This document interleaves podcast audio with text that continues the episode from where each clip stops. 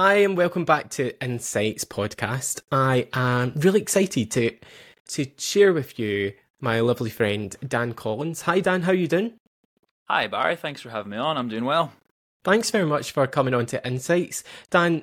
I suppose we should better introduce yourself for those people that don't know you. Tell us a little bit about yourself. Okay, so uh, my name's Dan. Uh, I'm originally from Northern Ireland, but I've lived in Scotland uh, since 2005. Uh, I live in Edinburgh. Uh, I am a musician, uh, so I'm a singer songwriter. Um, I perform a lot of different sort of pubs and clubs, weddings and festivals, a little bit of busking. Um, just anywhere I can make noise, I'll be there. Uh, I've in the last couple of years uh, got back into acting. I've started doing stand-up comedy. Uh, I do lots of different things. I run a few different uh, promotions. Uh, one of my one of my favorite things I do is a, an organization called the Sad Song Club, uh, which is a, an open mic that meets every fortnight in Leith. Um, and it, it, does exactly what it says on the tin. Um, most notably, uh, and important for today's podcast, is uh, I am the creator and performer of a piece of theatre called Dune the Musical, uh, which I debuted uh, earlier this year. So, Dune the Musical, why now? So, I would love to say that I had the cunning uh, to, to plan this to exploit the, the, the, free publicity of the, the recent Hollywood adaptation, but uh, it didn't happen like that. Uh, it all started a few years ago. Uh, my favorite band, uh, an American rock band called Tool, released a new album, and one of the tracks on the album um, was a French phrase. So I typed it into Google to translate it, and it translates to, as litany against fear. Now, the first thing that comes up uh, in the Google search results is that the litany against fear is a mantra that is used by characters in the Dune universe. Now, I'd heard of Dune before. I've always been a science fiction fan. Uh, one of my friends actually has all the Dune books. There are dozens of them.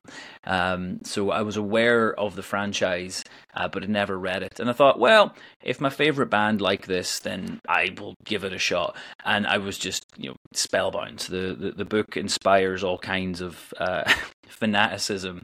Um, and as an experience, reading the book it is it can be transformative. Um, along the way, I uh, you know it was it all kind of started as a joke.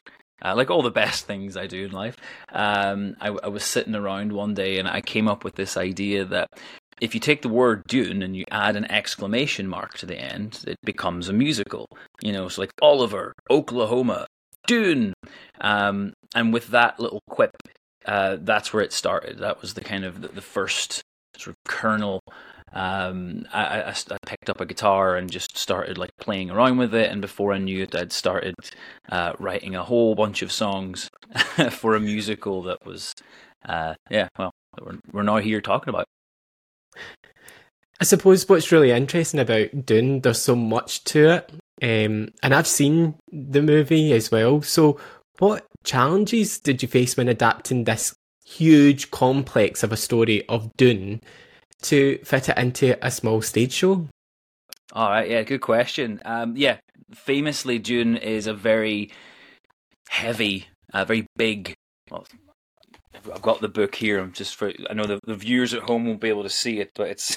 It's about, yeah, it, it's about 500, 600 pages, um, and it's a very complex world. Like it's one of the things that the the author uh, gets a lot of uh, praise for is the, the quality of his world building. It's set 10,000 years in the future, and in the opening chapters, there's a very deliberate effort to confuse the reader. Like, you're not supposed to understand what's going on. And if you've seen the movies, that's often the challenge of the movies, is to try and make it understandable but you're not supposed to understand it. It's just not.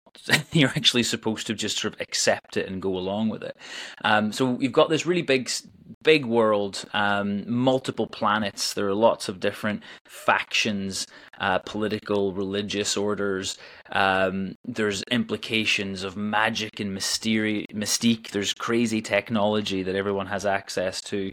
Um, there are plots and assassinations, and there's all kinds of intrigue. There's a there's a lot going on. It's very very complex. Um, where I kind of like one of the little clues that I had to, that was able to sort of help me condense uh, the, the work into something more uh, sort of bite sized um, is at the start of every chapter of the book, there is a quote from a book within the book. Again, part of the world building is that uh, each chapter starts with this little quote from like another in-universe book that gives you a little bit of flavor uh, as to what's coming up. And in chapter three, the chapter where my character is first introduced, there's a little clue, and the clue is that the character um, has gone on to write collection collections of songs for children, children's songs. So he's written songs that will be an accompaniment to children's education about what happens in the book.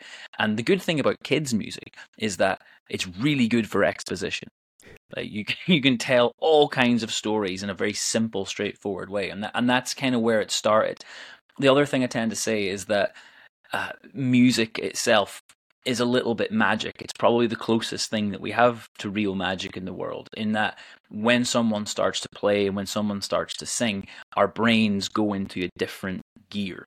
Um, we're able to warp people's perception of time, warp people's perception of emotion, and importantly, give people a sense like again, this idea of the big world. How do we give you that big world? Well, I can give it to you in notes. I can use this strange instrument in front of me, um, and using a very straight, a very, a very unusual type of mathematics that we call music. I can put these ideas in your head and take you to a, a far off desert world that's crawling with giant worms and all kinds of other colorful sci-fi nonsense. So how did you approach composing the music for Dune the musical? Obviously, you said it's based on this children's um, thought process from the book, but there's so much to the book. Where did you begin with composing the music? So to begin with, like I said, um, it started off with, with this idea of, of children's books and and the, the, the, idea of, of parody and making it kind of fun and accessible. It all started as a joke, but the character that uh that, that in in the show that the narrator of the show that, that I perform as um is called Gurney Halleck. And Gurney Halleck in the book is a singer songwriter so straight off the bat there's my favorite character. Even on the first reading I have an instant affinity to that character. He's, he has a an he plays an instrument called a baliset now, there's no such thing as a baliset in real life, but um, my later research would turn up that the closest thing that we'd have to a baliset is actually what would be called a, a baroque guitar. Now, a baroque guitar, without getting into too many of the details, it's not a million miles off um, a normal guitar, maybe a, a, few tweaks here and there. But it, one of the big differences is that uh, they're very hard to come by and quite expensive. Um, my budget is much more humble than that, and unfortunately, the the luthiers on the on the tops of the Italian mountains who make these these custom instruments um, didn't get much trade off of me. But what we have is a, a character who, throughout the book, um, is presented as well one quite a playful character. In the most recent adaptation, he's played by Josh Brolin. In the '80s film, he was played by Patrick Stewart. He's always uh, presented as quite a stern, stoic um, military force. Now, he is a soldier as well, but in the book, he's a man of terrific humor. Um, he is very, like, he's whimsical and naughty. He knows lots of cheeky songs and limericks, and they keep him around because he can sing. Um, not only is he good with a sword, uh, not only is, a very, is he a very trustworthy individual, but one of the things I, I recognized about him that was in this futuristic world of people with incredible abilities and immense power. One of the most valuable characters is the guy who can sing. It's the guy who just picks up this weird little instrument and starts, you know, singing little songs for people. And it occurred to me that, I mean, again, taking from the text, um, as well as writing kid songs, there's a, a, reference to a collection of songs that he wrote called uh, it's called Tone Poems for Sad Times. Now, I mentioned the Sad Song Club earlier. Again, there's that that connection, that affinity. Here we have a man who balances tragedy and comedy. Someone who is, uh, you know, he has one foot in the, the sort of the caring, uh, lovable uncle character role, but also he's a soldier with a tragic backstory. So, of course, he's going to write fun songs for the kids, but what does he write for himself? What stories does he have to tell? um, as a songwriter, with like you know, I've been I've been writing songs since I was a kid. Um, it's always really interesting to find new ways of approaching work, new ways of of of, of thinking about music, and so for me. In terms of like uh, uh, composing for Dune, I just kind of had to let the songs come, and they came in a very unusual order. So the first song I wrote is the third song, uh, the next song I wrote is the last song. The next song I wrote after that was like number seven or eight. And then it just kind of piece by piece started to come together. Um, in total, I wrote probably about 25 songs, 24, 25 thereabouts. Um, some of them I didn't fully finish. Uh, there's at least five of them that are I they're they're among my favorite songs I've ever written, but they're they're not in the show because they don't contribute to the the narrative. Uh, one of the challenges that I set myself was that the the show has to be an hour. Um, I don't want to I don't want people sitting there. You know, it's, it's, I don't I don't have the same amount of uh, flexibility as Denis Villeneuve. We don't have three hours um, to, to, to rattle through this. It's going to be we'll do it in one hour. We'll do it at the festival. The most obtuse idea possible. Um, because of that, the songs tend to be very direct. Um, they're all very much grounded in the universe. We I use lots of different uh, musical motifs that uh, are, are are intended to communicate very specific ideas about the, the, the, part of the story or, or the, the broader world that we're in. Um, and moreover, they are quite short songs. So there's a couple of songs that are about a minute long. I think the longest song in the show is three minutes or thereabouts and that was actually a really big part of uh, of the of the writing process when I when I felt comfortable that I had all the songs. The songs came first. Like I wrote the the, the, the music before I, wrote any of the the storytelling um, elements. Um, when I, I, when I had my songs lined up, I then timed them. I, I perform I played them with a, a, stopwatch and timed them so I could then work out how much time I had left to work with for for speech and how many words per minute I would need to average to, to, to get the, the whole thing to work. Um, it was quite a, I mean, not a, not a strict mathematical uh, process, but I guess it, it, was it was very different. Like uh, one of the things that's really interesting with creativity, as much as we we think about um, being free and loose with our creativity, uh, I think that when we impose restrictions on ourselves, that uh, uh ironically gives us more uh, more freedom, more impetus to operate. So yeah, I mean, it, was a really good experience. I think the the the like the songs that I've written, I'm I'm really proud of, and I'm in the process of recording them now because I would really like to be able to, you know, have a an original, you know, have an original soundtrack, buy a buy a cassette or a CD, uh, with my characters' songs on it. Um, yeah, really exciting. What were some of the key themes that you wanted to explore in the musical? Because as you say, this is a massive book with lots of different stories happening. So how do you kind of go? How do we condense this three-hour movie into a one-hour stage performance and hear the key themes? Like that's that's a massive task. Yeah, yeah, it wasn't easy. I think my my what I what I did was focus mostly on the character. Um, like I said, like with the, the, the universe of Dune being so big, I mean, we have like themes of political power and religious control. We have, um, like I said, multiple factions all vying for control of vital natural resources, and uh, there, there there's romance and intrigue and mystery, and, and uh, the the book itself has a, a very important place um, culturally, particularly with the psychedelic community. It was released in the 60s, and there's all kinds of like interior, internal monologues and um, inner world thinking that, that goes on in the in, in the show or in the book rather. I, I try to bring into the show, but because like I, I decided early on that the only way that I could make this work was for Gurney to tell the story. So it's it's not uh when when it's when, I, we, we call I call it Dune the musical, but there's no chorus line. There's you know there's it's not a panto. It's a it, it's a story told by one character and it's his pers- per, his perspective, and his perspective is very different. He doesn't really get too involved in the politics and the, the, power struggles of the world. He has his own set of experiences, and uh, I trust that he's very comfortable with the decisions that, he, that he, he's made in his life and where he is, and he, he recognizes his role within all of this. Um, in terms of the themes that I wanted to, to kind of focus on, um, I, I really, yeah, again, try and keep it personal.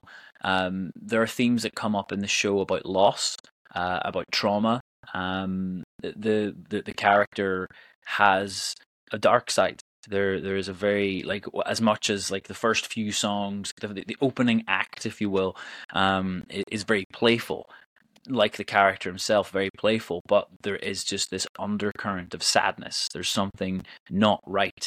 Um, that's a really big part of it. One of the other things I really wanted to focus on um, was the concept of dreams um, because this is one of the things that comes up in the in the book in the movies is uh, the, the the protagonist Paul Atreides, um, the little boy, the, little, the hero of our story, um, is uh, he's troubled with dreams, dreams of the future, and um, like I, to begin with, I, I, play this for laughs. Like you know, we, we, he's dreaming about the future, and oh, he's got girls in his dreams. Now it's getting serious.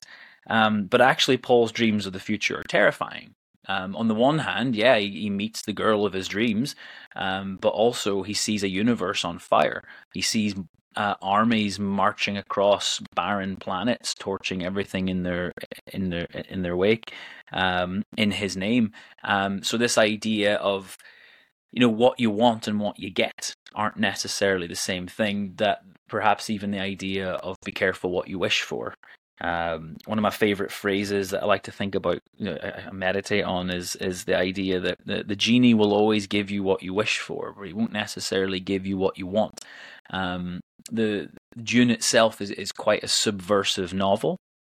Um, and so there are moments of subversion. There are lots of twists and turns within my performance in Dune the musical, where the mood will change from again playful and funny to being very very serious um, and, and, back again. Um, and it's this idea that you know you, you can't quite predict what's going to happen. You just have to settle in and enjoy the experience.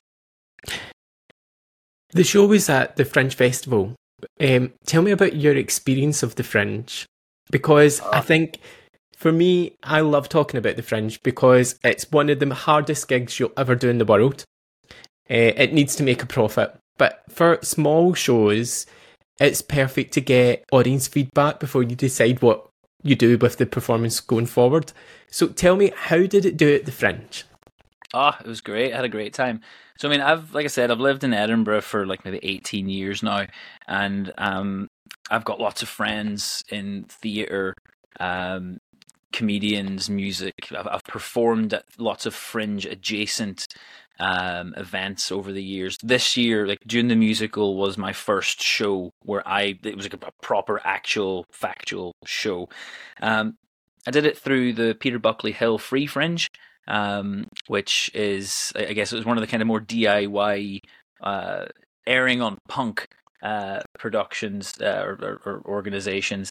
Um, and I was able to. I've got a couple of friends in town who own a, a, coffee shop and they've got a little space through the back of their coffee shop where we were able to squeeze i think it was about 50 chairs. We started off with about 35 or 40 but because we were getting really good numbers we had to go get more chairs. So uh, it was it was a very sweaty month. Um, i think like edinburgh during august is is i mean you'll be aware like it's an incredible um, atmosphere. You've got hundreds of thousands, maybe millions of people descend on the city all at once, all crammed into these tiny little spaces. Um, I was very, like I said, very fortunate to have friends in the city who were able to accommodate. Um, I made lots of new friends as well. It's a great place. You, you get to network with people and uh, share your art, learn about other people's uh, experiences and and, and and and products. It, it was really good. Like overall, like I had I had a great time. I, I did the show uh, like six times a week, so it was every, every day with a day off now and then. Um, and broadly speaking, the the audiences loved it. It was it was really really good. I was really really pleased with it. I think like in part because of the the, the, the, the free publicity from the recent Hollywood adaptation, and in part because, like I mentioned earlier, that Dune inspires fanatic loyalty. Uh, there are people who um, like you know, they, they, they, it's the you know the first thing they'll look for is there anything Dune related at this festival? If uh, it, it, has a, a, voracious fan base, um, even after the the original author of the book passed on, um, he, the the author's son took over the franchise and has since published dozens of books, which from a critical standpoint probably aren't that great compared to the original, but they sell. Um, so I, I'm, I'm very very fortunate in that I didn't have to do too much work to promote the show. Um, I had set up the social media and uh, made contacts in various online communities. So you know, I, I got to meet people who had uh, in in real life who I had only just met uh, online previously. Um, but broadly, I mean, it was just it was a, a absolutely amazing experience. Um, like I, I was, I've been able to I was able to pay my rent with it, which was was really good. And I think you know, being being as it was through the free fringe, um, there's a lot less uh, kind of official stuff that you have to go through. Um, I'm not sure if I'm quite ready for the world of, of professional or maybe they're not ready for me. That's a, a question for another day. One of the things that I wanted to ask you was obviously there is a cult following to Dune. Um, what were their reactions, the audience reactions, once they've seen the show? So oh, I love this. So there's two two things in particular stand out. So one, there's the reaction during the show, and then there's the reaction afterwards. So the starting with the, the reaction during, um, one of the really key components of the performance is eye contact. Um, and in the opening, in, in the intro to the first song, um, one of the things I do very deliberately is try and make eye contact with everybody in the room at least once during those opening bars of music just to try and right we need to start this. I need to keep your attention for the hour um, and i need to keep an eye on who's really paying attention. Um, and you, you you try and spot who are the people in the room who are the like the hardcore fans who are the casuals who are who who's just been dragged along by their partner or by a friend. Um, and that that was really satisfying. Like because i you know, you write these things in isolation for the most part. Like you don't necessarily get an awful lot of feedback from people, um, and then you and then suddenly you're having to do it in a in a in a small room, um, and you can see the whites of their eyes, and it, it's fantastic. I mean, again, like like I said. Uh, there's moments in the show that I would describe, you know, these, these twists and turns, and getting to watch people react in real time um, not just laughing at jokes. Like there are a few jokes in the show that, um, like there's there's one in particular. I can't give it away because it would be it would be sacrilege to, to to let that one slip. But the biggest joke in the show you will only get if you have read multiple books in the Dune series. It's such a niche joke that like you like not everybody gets it. And depending on who's in the room like if, if the audience is mostly newcomers to the series that joke doesn't land. It does it's not funny. It becomes a very serious moment. But if there's enough like sort of you know, fans of the series who've who've read on past the first book, that joke is a standout moment, and it's like one of my one of my one of my favorite moments in it.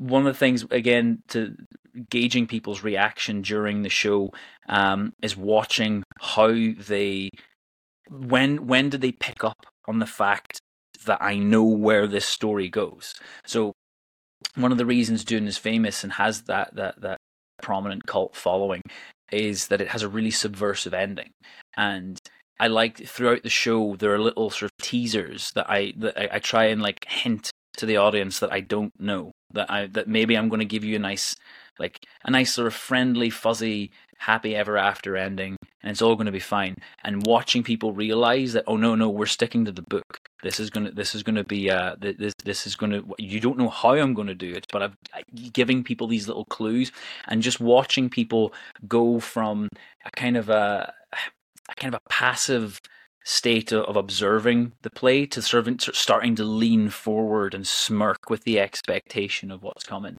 Um, after the shows, like people were absolutely delighted. Um, I gave away so many posters. Like I got a bunch of posters printed for the show. I ended up in the first week I had to order more posters because people wanted to keep them as souvenirs.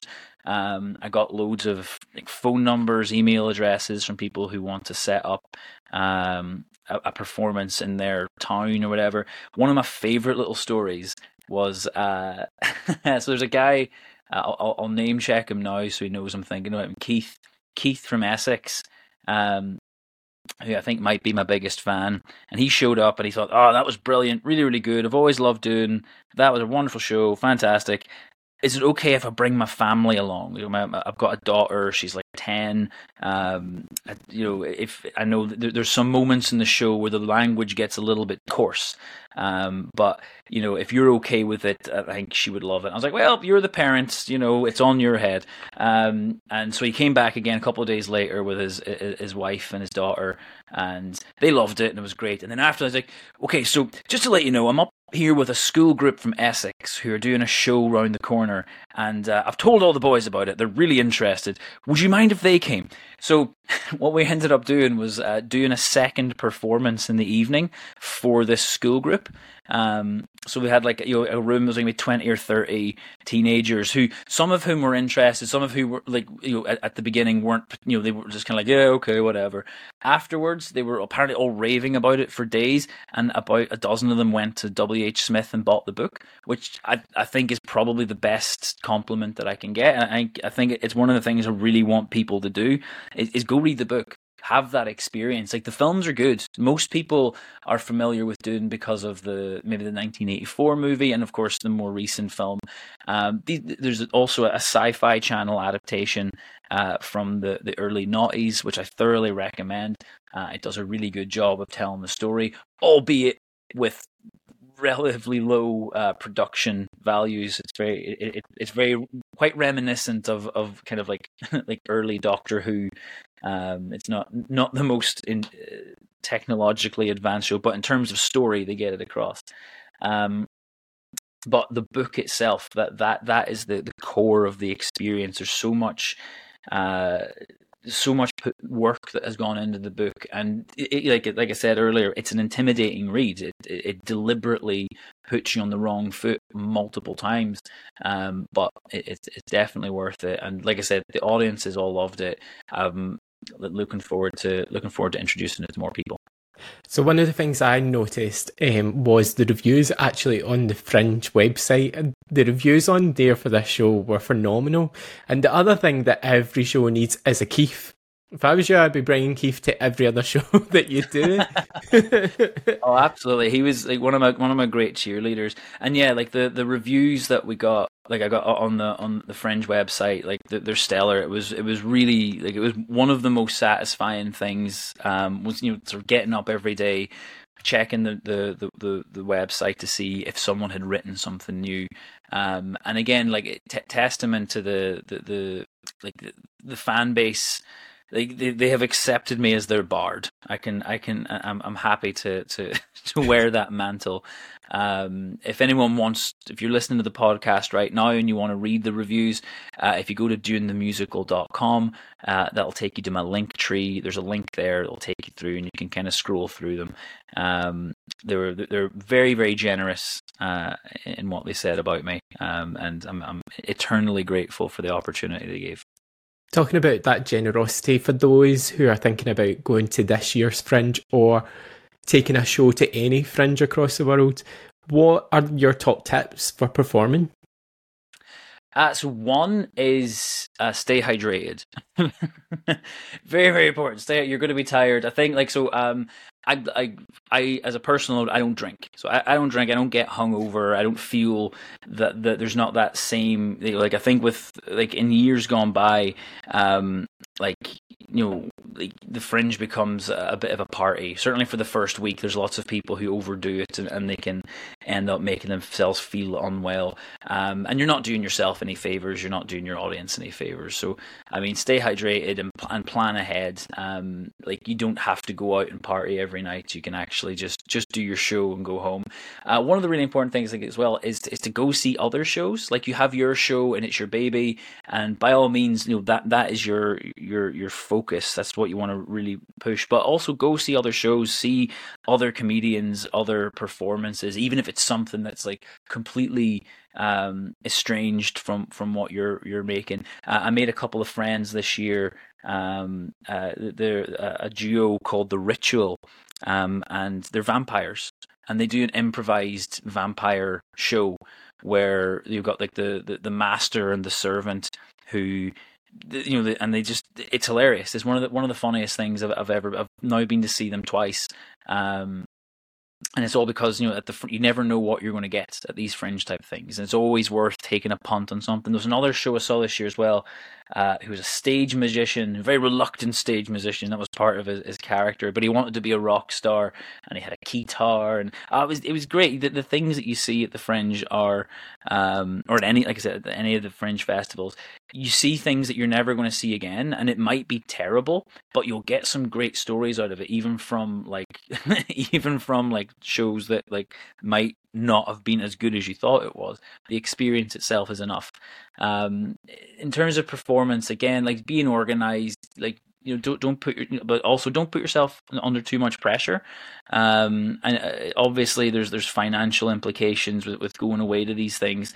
Um even you know, you you want to make a profit but the the reality is that most artists who go to fringe festivals don't make a profit and you might just have to like you know it's a bitter pill to swallow but try and enjoy yourself that's the the most important thing so tell me, what is next for Dune the musical?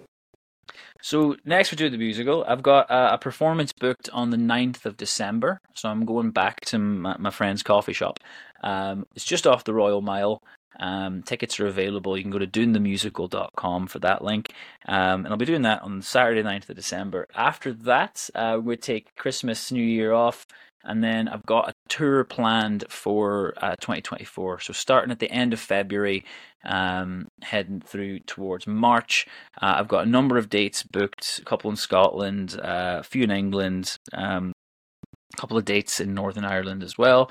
Um, so again, if if you're if you are in Newcastle, Liverpool, Manchester, Essex, London, Belfast, Dundee, or Glasgow, um, there'll be opportunities there to see it uh, next year uh, in August.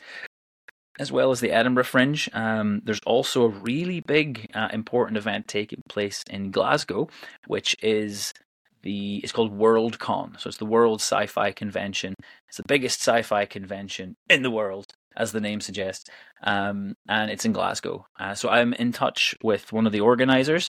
Um, and they're very interested in, in having me perform uh, at that at that festival. This is all, of course, part of my uh, my long term plan of, of getting to perform with James McAvoy. So I feel I need to I need to get this ambition out here. I need to I need to put it out there onto the airwaves. So hopefully, maybe maybe James will hear this and we can work together.